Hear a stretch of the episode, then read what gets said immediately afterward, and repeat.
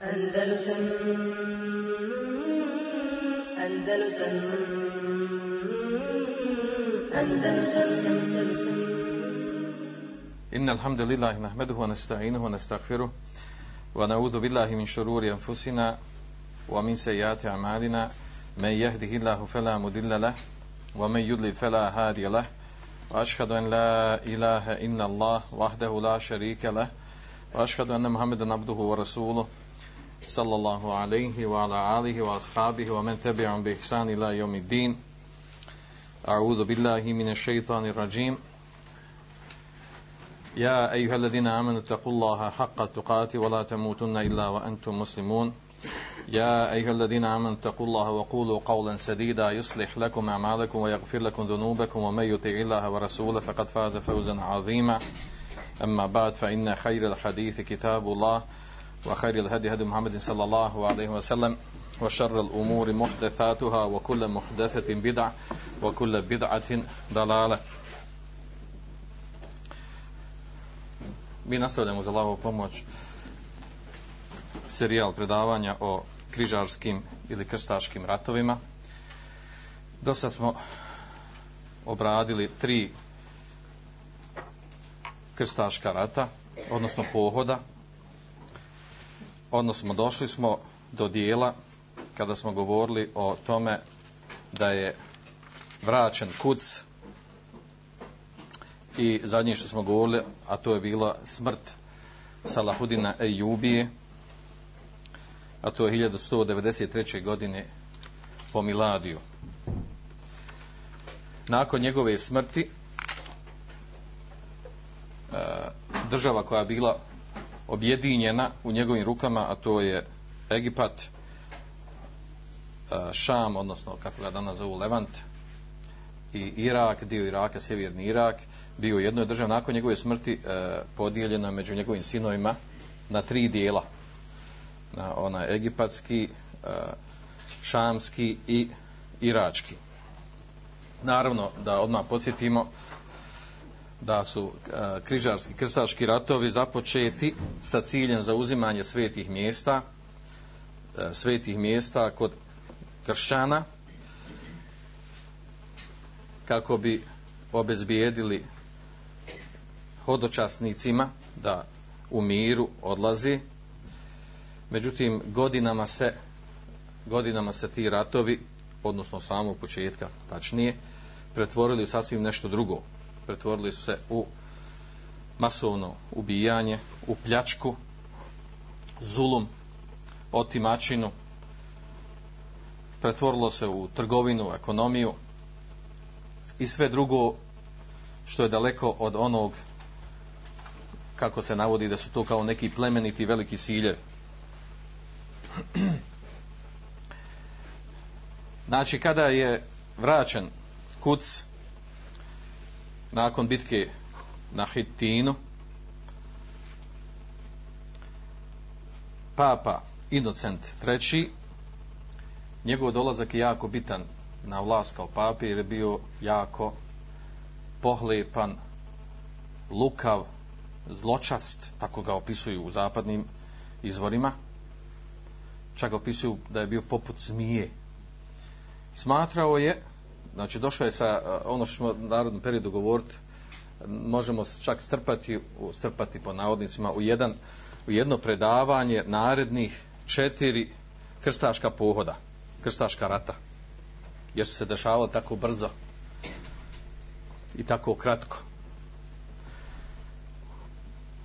Znači, papa Inocent, on uh, je smatrao, razmišljao, bio je mlad, ambiciozan, E, razmišljao o tome da on u stvari, što bi bio samo papa, vjerski vođa, kad može biti i dunjalučki vođa, kralj i car preko, preko crkve, bio jako ambiciozan u političkom smislu. Njegova je vizija bilo da je suštinski problem u muslimanskom svijetu, odnosno oko prevlasti, ko da ima prevlast svojim rukama, je, odnosno najbitnija zemlja koji je imao svojim rukama, on vlada muslimanskim svijetom, po njegovoj procjeni bio Egipat, Misr. e, njegovo je mišljenje bilo da onaj ko uzme Misr i bogatstvo Misra, odnosno Egipta, taj može i zauzeti čitav muslimanski svijet. A onda je što me dodao uh, drugi argument, a to je da su stvari jel, da Egipćani, da su njih zauzeli Rimljani, a Rimljani su raširili kršćanstvo, odnosno kršćanstvo je prije Islama bilo u tom mjestu. Pa svakako zaslužuje to mjesto da se ponovo vrati u ruke kršćana. Znači govorimo o tom periodu i tom njegovom razmišljanju. Ova misao osvajanja Egipta i zauzimanja Egipta kao, e, kao centralnog najbitnijeg mjesta od kojeg se može ponovo vratiti kuc, naravno sve se vrti oko kuca, i ponovo uspostaviti kraljevstvo križarsko, E, ta misao, ta ideja koja će zakupati uh, e, ovo papu Inocenta će uzrokova da se pokrenu ni manje ni više nego četiri krstaška pohoda. Uz to kad dodamo jel, e, ovo što ćemo večeras govoriti, a to je da jedan anatemisani, protekvireni kralj, njemački car Friedrich II, protekviren od strani pape, anatemisani, jer ga nije poslušao, vidjet ćemo u čemu, on je onaj koji uspio stvari da vrati kuc ponovo u ruke križara. Vidjet ćemo kako. Znači, nakon što, se, što je kuc oslobođen, ili kako se ga oni zvali Jerusalem, ponovo su ga križari vratili, ali je to krajalo jako kratko, 15 godina. I o tome govorimo. Znači, o tome ćemo govoriti večeras. Suština ovih križarskih ratova i najbitniji dio ovaj dio. i to nije vraćen kus sa krvlju, sa borbom, nego sa sporazumom. Govorit ćemo o tom inšala. Da se vratimo na tok historijskih događaja. 1193. Uh, e, ovo sam posjećam, jel? Uh, kurdski oficir se uzdigao na visok stepen, odnosno ljestvicom, hijerarhijom napredovanja od običnog oficira dostigao je stepen uh, namjesnika, sultana, vladara i to neprikosnovenog, a to je Salahudin Jubi. Te godine on umire, koji je zavladao i uspostavio jedini muslimanski svijet protiv križara i to mu je bio glavna ambicija da se pokrene džihad, vodi džihad koji su pokrenuli prije njega namjesnici koji smo spomenuli od Mevduda, Imadu Dina Zenkija, Nurudina Zenkija, dolazi četvrti Salahudin Ejubi i uspijeva da vrati kuc E, znači nakon bitke 1187. na Hitinu kada su muslimani na čelu sa Salahudom i Ubijom e, u briljantnoj borbi bitki dobili dobili e, borbu protiv kršćana iste godine oslobođen je kuc vraćan je kuc a nakon toga kada on umire kada on umire nakon šest godina dijeli se, malo prije sam spomenuo, dijeli se, znači e, država koja je ta bila jedna cijelina, dijeli se na tri dijela. Na egipatski, levanski, odnosno Šam i Irak. Međutim, nasljednici Salahudna i Ubije nisu bili na njegovom nivou i stepenu.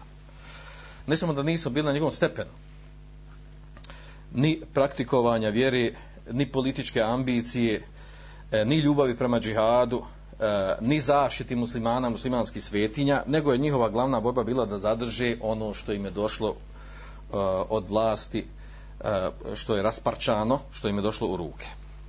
I promijenili su taktiku. Taktika Saludna i ubije bila da on vodi inicijativu protiv kršćana, kao stranog tijela muslimanskom umetu, i vodio džihad, pokrenio džihad. Kada su došli njegovi nasljednici, u ta tri dijela muslimanskog svijeta, nakon cjelovitog, njihova borba bila, njihova bila, njihovo, njihovo postupanje prema križarima, križarima je bilo glavno reakcija. Odnosno, pristajali su na bilo kakve sporazume, dogovore i čak sporazume sa križarima protiv muslimanskih drugih pokrajina mjesta. Znači, vratili se na ono prijašnje stanje koje je bilo, jel, prije Salahudna i Ubije ili Nurudina Zenkija e, ili čak i i Madudina Zenkija.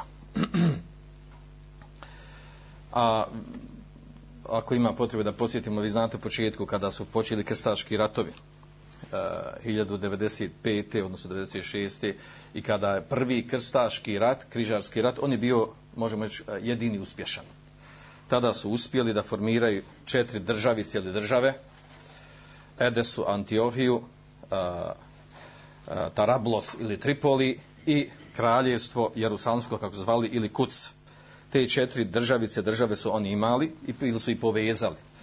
Kada je Salahudin Jubi vratio, uništio dvi prije njega, u stvari je Imadudin Zenki osvojio, osvojio Edesu, a Salahudin Jubi je uzeo uh, Kuc, vratio Kuc, znači uh, ponovo su uspjeli sa sa trećim križarskim ratom da, da vrate Tarablos, da ostane Tarablos, znači, odnosno Tripoli i Anti, e, Antiohija. To je ono što je ostalo, imamo ovdje na karti, znači to, to je izloženo ovdje.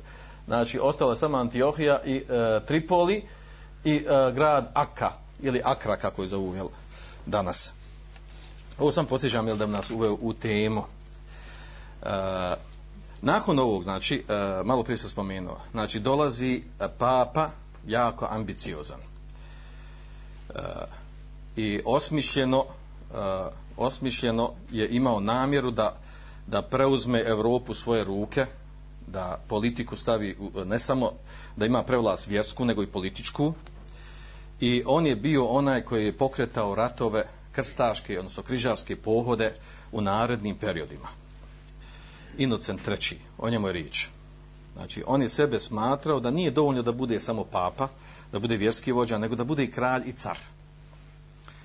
I onda je s vremena na vrijeme naređivao i tražio da se pokreću krstaški pohodi. Naravno, on je naslijedio, bio nasljednik e, e, trećeg krstaškog pohoda koji je bio neuspio koji je bio e, vođen na kraju sa Richardom, Richard Daljeg srca iz Engleske. Tako da on pokreće 1202. godine. Ovdje ima napisane godine kad su bili krstaški ratovi, s tim da ima neki, sva, neki detalja koji nedostaju. Znači, 1000, 1202. pokreće se četvrti krstaški pohod a, znači, osmislio ga je i pokrenuo sam papa, koji prethodnim. Njihov problem je bio u ovom četvrtom krstaškom pohodu, što što uh, finansijski nisu bili jaki, odnosno čak nisu imali dovoljno novca da plate brodove koji će ih mletačka vojska, odnosno, odnosno iz Venecije, Venecije brodovi koji će prebaciti do, muslima, do obala uh, E, na Levantu u Šamu. Nisu imali dovoljno sredstava, pa se dogovorili e, da ćemo dio, pa kad odijemo i e, osvojimo, opljačkamo, plaćamo plaćemo drugi dio. I tako su krenuli. Međutim, u toku, u toku pohoda bilo je bilo je ovaj razmjena mišljenja, misli kao šta je bilo najbolje da uradi, kako da postupe. Jer glavni problem je finansijski. Kako platiti brodove i ono što su dogovorili da plate mlecima, odnosno e, a, Veneciji. I onda, su, onda ih uspiju nagovoriti, podstaknut uh, namjesnik, vođa iz Venecije, Dužd, i dao im ideju. Kaže, umjesto vi što da se izlažete gubitku i, i e, mogućem porazu da idete u muslimanske zemlje u Egipat, a cilj je bio da odu u Egipat, znači da zauzmu e, doline rijeke Egipta, do, e, znači tamo gdje se onaj u deltu kako je zovu tamo gdje se ovaj rijeka Nil razlijeva u i ulijeva u sredozemno more. Umjesto tu da odu, a to je veliko bogatstvo, taj dio veliko, jako bogat, i od njeg su planirali da finansiraju svoje krstaške ratove, e, uspio je nagovort venecijanski namjesnik da u stvari, jel, da prvo odu napravi jednu malu avanturu, u stvari da napanu, napadnu Konstantinopolis, današnji Istanbul. Kršćanski. Samo druga verzija ortodoksno. I dao im je tu ideju i tako je to krenulo. A ovamo negdje se naravno neke knjiga može naći kako ih je voda odnijela gore. Krenuli su dole, pa ih voda odnijela gore. Imao bi smisla da su rijekom išli, ali pošto su isto tako velikim, ogromnim morem, jel, da ih voda odnese gore umjesto dole, znači, jako smiješno. Znači, e, njihov, e, njihova pohlepa dunjalučka, materijalna, je u stvari e, smišljeno, namjerno ih odvela da, da, da napadnu glavni grad istočnog rimskog carstva, odnosno Bizantiju. Bizantijsku državu. Znači nije riječ ni o kakvom vjetru e, koji je e, skrenuo sa planiranog kursa kretanja I tako su došli do Konstantinopolisa, e, opkolili ga, napali, ušli u grad i pljačkali i harali. To je bilo 1204. godine. Znači pokrenut je rad 1202. A, a već 1204. nisu došli na obale muslimanskih država, e, već su završili u e, Konstantinopolju i tamo su znači, e, ubijali ljude, svoje kršćane, pljačkali i uzeli ogroman plin, ogromnu pljačku. E, naravno, jel, to je bila velika uvreda za kršćane tih mjesta. Čak i, i Grčku i druga mjesta, sve koji su pripadali e, Bizantijskoj državi. Do te mjere, jel, da, ovaj, da je to zabilježeno u njihovim izvorima, da je jedan od grčkih autora, pisaca, historičara rekao, e, prenosi njegove riječi onako parafraziram, kao vidite šta je uradio Salahudine Jubi kada je vratio kuc Jerusalem, posjedio kršćanin i pobio, pustio da izađu a vi ih ubijate pljačkate, zauzeli ste kršćanski grad i kaže po ovom ispade da je Salahudin Ejubi bio bolji od vas, da ste ga Bogom slijedili onom. Pokazao da je bolji od vas kršćana.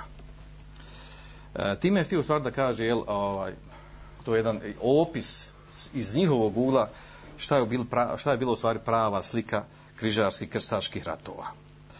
Da je, e, i pa se ne završa samo na ovom logično je bilo da, da papa bude nezadovoljan, da ih kritikuje i da kažete gdje ćete na naše. Nego, nego od pape, e, papa je dočekao ovo sa blagoslovom. Napad na e, Konstantinopolj je od strane pape dočekan sa blagoslovom. E, blagoslovio je križarsku vojsku od onog što su uradili, pa su onda pojašnjenje toga bile zašto, otkud sad blagoslov pape, pa zato što svakako gajili neprijateljstvo prema njima. I, i, i, i u stvari u osnovi su oni e, držali na nekom ovaj, na nekom nivou neprijateljstva kao i muslimane. Znači ortodoksnu e, crkvu su držali na, na stepenu na stepenu neprijatelja i čak iznenačili jel, možda samo na malje, malo blažim stepenu jel, neprijateljstva kao i muslimane. nakon naravno i s time je završio ovaj, ovaj križarski pohod.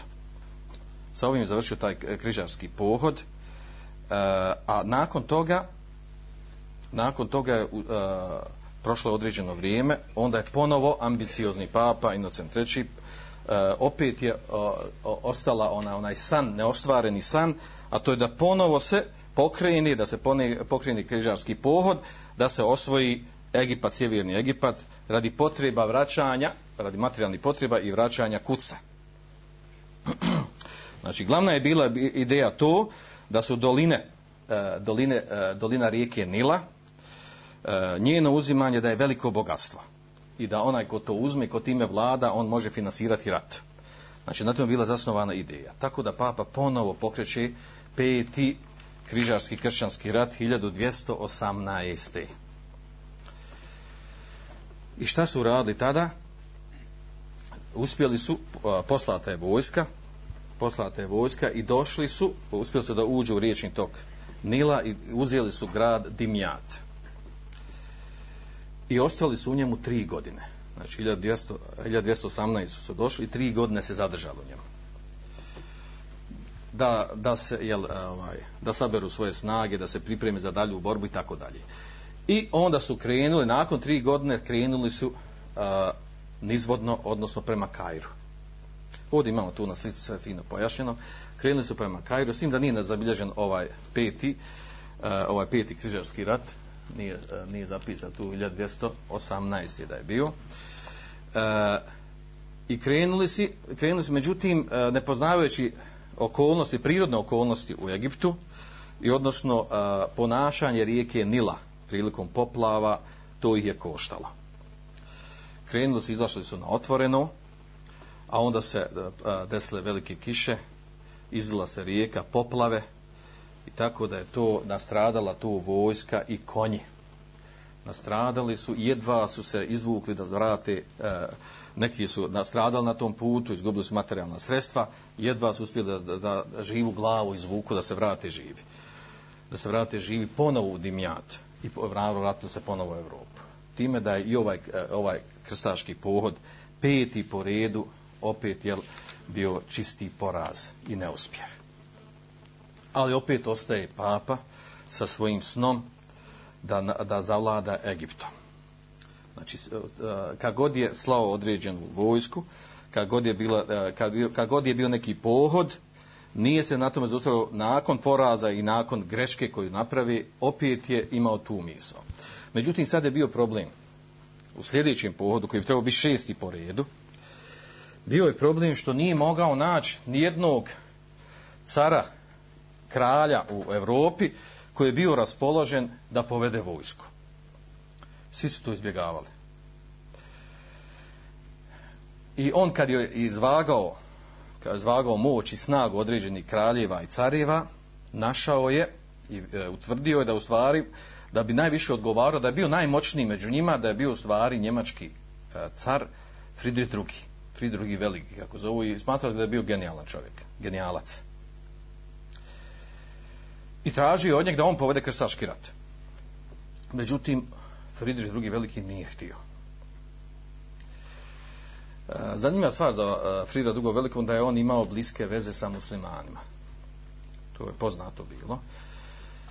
I da je nastojao i tražio i angažovao da se, da se njegovim posredovanjem, njegovim aktiviranjem, njegovim ulaganjem, materijala da se prevedu mnogi knjige sa arapskog jezika, naučne i korisne knjige na, na evropski jezik, na latinski prvenstveno.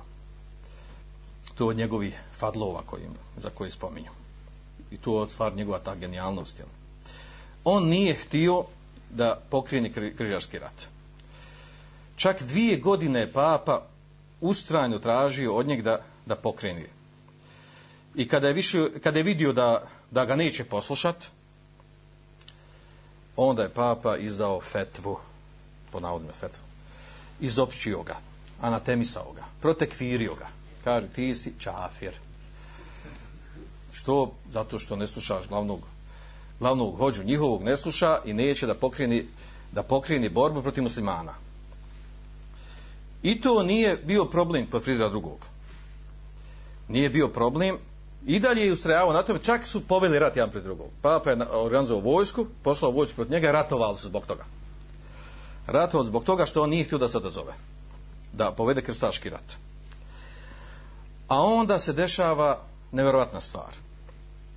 A to je da, da dolazi poziv od muslimana od nasljednika vlast, eh, eh, nasljednika Adila u Egiptu, od porodice Jubija, njegova tri sina su zagužvali ko će biti nasljednik. Zaratovali. Naravno, sve trojica su pola, mislili i pola, e, smatrali da, da imaju pravo na vlast i zaratovali. Svako ima određeni svoj vojsko, određene svoje veze, utjeca i tako dalje. Jedan od njih jedan od njih se odvažio i poslao je poziv, pismo Fridrihu II. i pozvao ga da dođe u arapski svijet, muslimanske zemlje, da njemu pomogne da pobjedi svoju dvojicu braći, da on bude namjesnik vladar. I e, e, šta, je, šta, je, e, šta mu je ponudio? Ponudio mu, ako ti meni pomogneš da ja preuzmem vlast od moga, nakon smrti moga oca, kaže, nasuprot tome, kaže, ja tebi poklanjam kuc. Da uzmeš, dobiješ kuc. Naravno, to je bilo, jel, ovaj, to je bila hedija za Fridriga drugog. Taman dvije stvari riješio. Riješio sa papom probleme što je ratovo, odazvao se sad pokriće križarski rat, krstaški rat. Druga stvar, dobija kuc bez borbi. Tako mu je obećano. Da pomogne ovom, a on nije plaho, nije treba da pomoći. Da ovo ne bilo, samo da ode sa vojskom u Egipat, da pošalje vojsku, da mu pomogne i ovaj je dobio vlast, a njemu je zauzvrat jedan od e, sinova je njemu znači, dao kao poklon kuc. Tako da je u ovom, a to se u stvari smatra kao šesti križarski pohod, kršćanski pohod, znači pokriče ga Fridri drugi veliki koji u stvari nije htio da ga pokrene, osim kada je dobio, kada je mu bilo obećano da će dobiti kuc kao poklon, kao hediju. To se desilo do 1229. godine.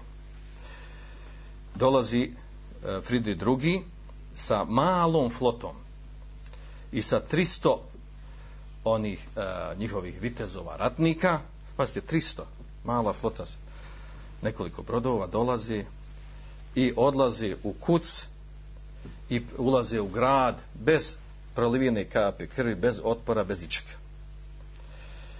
I ne samo to, da bi poženje bilo još veće, tu prvu noć kad su zanočili i na sabah kada je trebao kada je trebao ezan da se na, zauči uh, u džami u Mešidul Aksa naređeno je naređeno je da taj ezan se ne uči na sabah namazu iz počasti prema kralju Fridriha drugu, Fridruhu drugom kako se u stvari i ne bi probudio kako ne bi probudili spava umoran jedva došao kako ga ne bi probudili a iz počasti prema njemu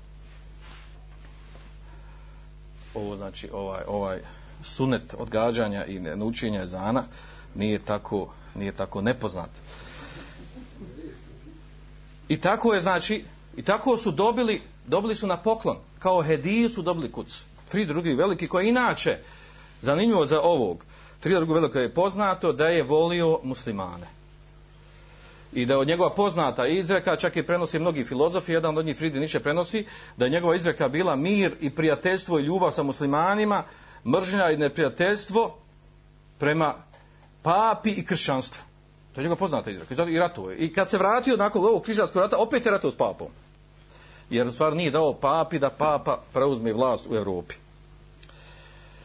I zanimljiva je još druga stvar, da je u njegovoj vojsci u, u vojsi od e, uh, Ferira Dugog Velikog, da u njegovoj vojsi su bili, tako su zvali u njegovu kako kažu Saraceni. Kad kažu Saraceni, to su muslimani, muslimanska vojska.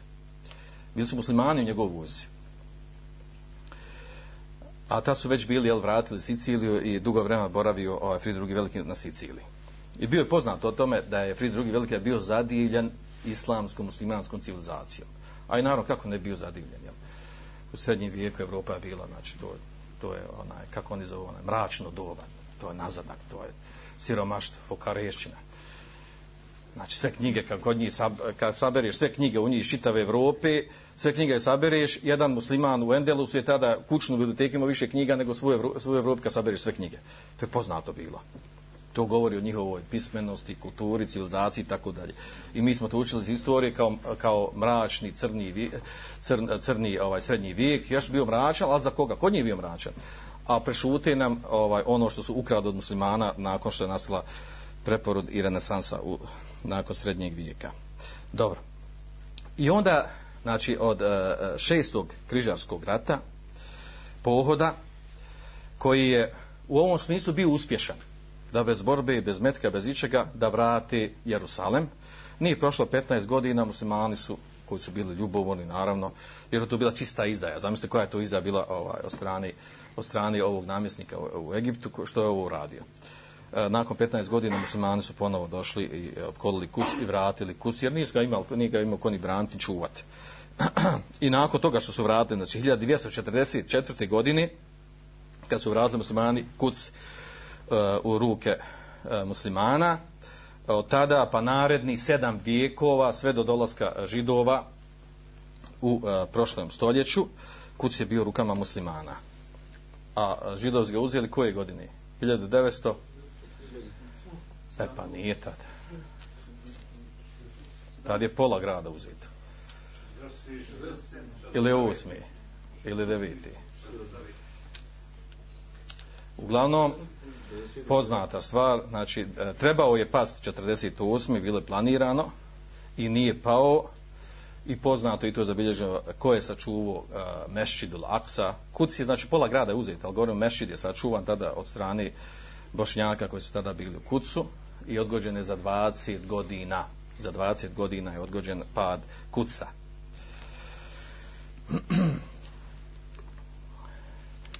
Ovo je znači bio uh, taj šesti križarski pohod na ovakav način kakav je bio, tako se tretira i kod njih, kod muslimana. Uh, još uvijek ostaje, ostaje ta ideja, ta ideja i misao i namjera da se, da se uh, uzme i zavlada Egiptom. Vi znate da je Egipt nastala je nastala riječ e, od El Kipt. A Kipti su, ili Kopti, su u stvari kršćanski narod u Egiptu. Logično je bilo da budu nazvan Egipat Misrom. Muslimani vladaju u njemu, muslimanci, se bude Misr nazvat.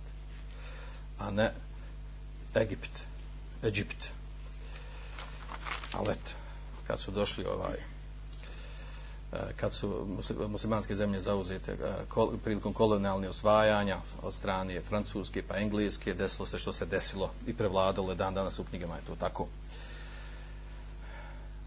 Onda je našao, dolazimo, dolazimo do, znači, do sedmog križarskog rata. E, ovo sam već najavio, znači da ćemo se kroz jedno predavanje prošetati kroz četiri križarska rata. Kršćanska rata ili ovaj put stupa na scenu francuski kralj Louis IX. Zanimljivo za njih da je prije nego što ga uspio papa nagovoriti da krene u križarski rat, da je bio bolestan, jako bolestan. Bojao se da će umrijeti. Pa se zavjetovao. Zavjetovao, ako prizdravi i ozdravi, da će uzeti križ i da će pokrenuti e, krstaški rat. I tako je bilo prizdravio je i pokrenuo je, ali ovaj put je krenuo sa 50.000 vojnika. Vojska znači bila 50.000 je sakupio e, vojnika i krenuo sa njima u krstaški pohod, sedmi po redu. Naravno, opet je cilj bio kuc da se vrati znači sveto mesto njima, zbog čega su pokrenuli sve krstaške ratove. Ali, znači, opet sa onom idejom. Prvo zauzimamo Egipat, sjeverni dio Egipta, rijeku Nila, deltu onu, gdje se, gdje se račva rijeka Nil, rasvjetala, gdje je plodna, bogata, da bi se mogli finansirati da bi se mogli finansirati križarski rat, taj križarski rat. I tako su opet krenuli. Krenuli su sa vojskom i opet e, odabrali su da zauzmu grad Dimjat.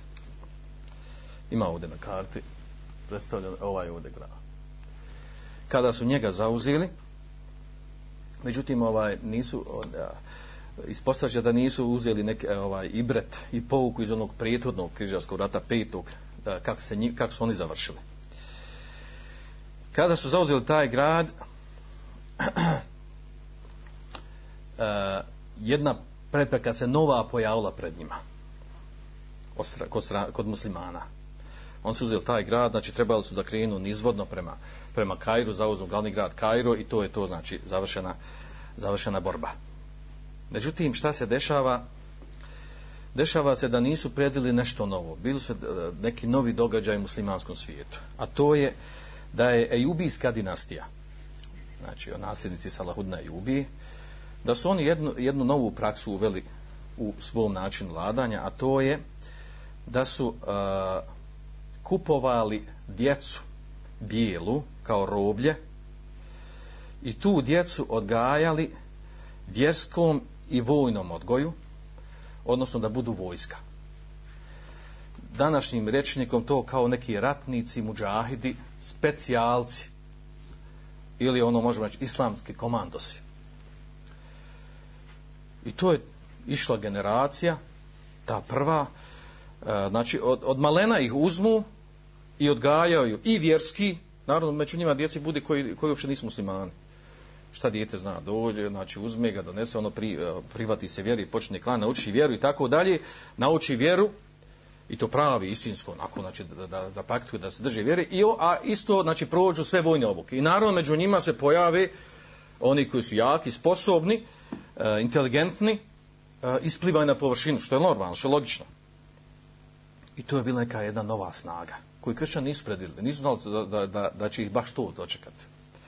A to su bili poznati, kod istornog znanja zovu se memalic, memalik, e, odnosno memalik to znači robovi, oslobođeni robovi. Oslobođeni robovi koji su u stvari poslije odigrali jednu veliku ulogu u, u historiji islama i muslimana. Memalici su oni koji su koji su uh, spe, uh, ovaj sedmi krstaški rat zaustavili ga, i uh, završio je neuspjehom, porazom i ne samo to, protjerali su sve, memalci su ti koji su protjerali sve križare, očistili su uh, islamski svijet od križara i ne samo to, nego još bitniju stvar, a to da su zaustavili napredovanja Tatara Mongola koji su bili zavladali skoro čitavim musliman svijetu i krenuli su prema Egiptu. Završna tačka je bila da zauzme Egipat. Kao što su križari htjeli. I Allah je dao da, da, da na rukama ovih ljudi, pa ovo nije mala stvar, znači, pa uzmete djecu mali koji su robovi, pa narastu, budu odgajeni islamskim odgojom i vojnim odgojem i onda oni prerastu u snagu i moć i postanu vladari vladaju, uspostavi i, i uzdignu islam i muslimane. To je nevratna stvar, to, to samo može islam. Tako da su memalici, znači ti e, nešto što nisu, to su, znači, možemo reći neki uh, muđahidi, specijalci, komandosi, koji su odgrajeni za rat. Oni su oni koji su u stvari slomili kičmu i krstašima uh, i tatarima.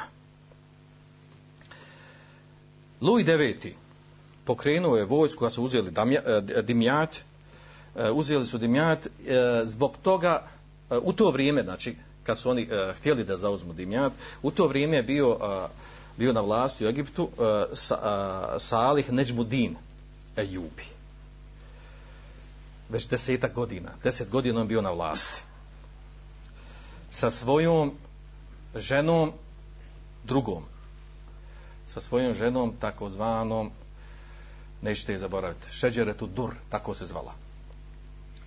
Koja bila robinja, oslobođena robinja puno je volio. Bila mu draga i bliska i puno mu pomagala. O njoj ćemo posebno završiti predavanja, govorit ćemo o njoj, jer je jako bitna osoba. Ima svojih fadilita i fadlova, ima i stvari koje se prigovaraju. znači, tad e, Louis IX, francuski kralj, car, znači, nakon što je zauzeo Dimjat, krenuo je dole nizvodno, i povukla se muslimanska vojska sa Salahudinom. Desilo se znači, pa dimjate zbog toga što je, e, što je vojska koja je trebala čuvat e, sa brodovima, sa lađama, ona je napustila i pobjegla. Izdala na tom mjestu. Pa su oni samo krenuli nizvodno prema gradu, do grada Mensure. I ovdje ima zabilježen, imate na kartu ovdje grad Mensura. I tu se desila ta poznata velika bitka.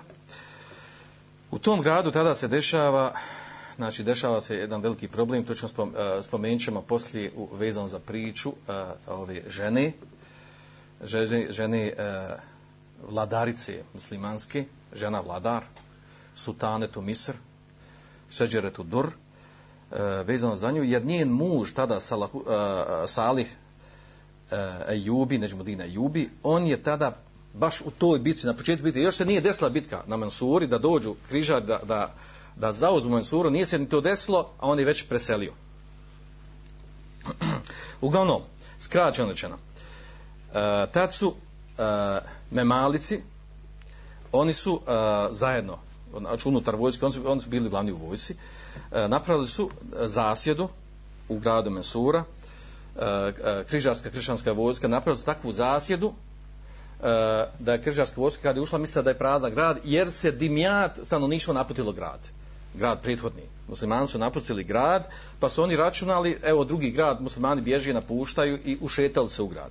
Kad su ušetali u grad, muslimani su ih okružili, napali sa svih strana, zatvorili im izlaz, nisu mogli izaći i, e, i znači sva vojska je stradala. Kažu, od njihovih forsana, od ovih e, templara, posebnih ratnika, samo jedan ili dvojica se spasili.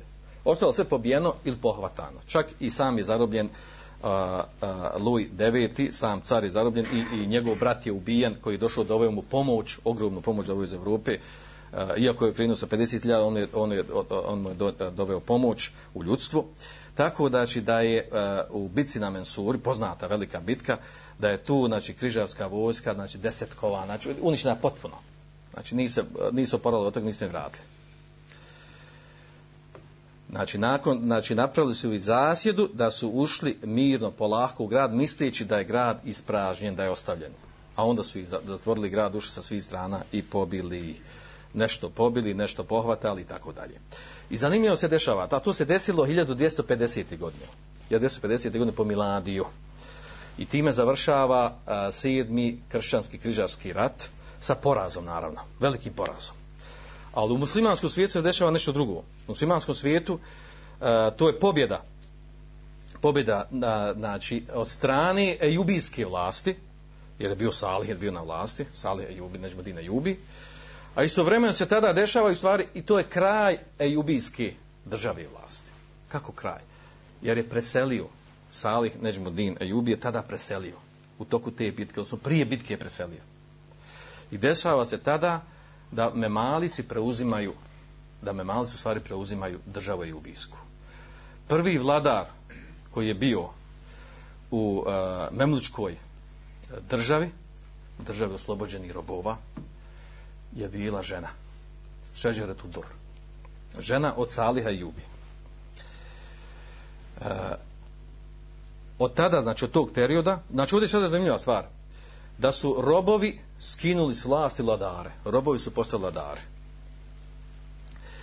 A onda istovremeno, istovremeno se dešava da u stvari tada, da se tada pojavljuje ta ogromna, velika uh, horda, sila, vojska, snaga, odnosno Tatara Mongola koji napreduju sa istoka i haraju muslimanski svijet. Poznato ono što su radili u Bagdadu. A održat predavanje o tome. O Tatarima i njihovim osvajanjima i kako su završili. Oni nadiru sa istoka. Koji je mogao zaustiti, jedino su mogli zaustaviti memalci i oni su ih zaustavili. Pričat ćemo o tome inšala. Kad dođe vrijeme. Znači sa ovim se završava sedmi križarski kršćanski rat. Andalusam Andalusam Andalusam Andalusam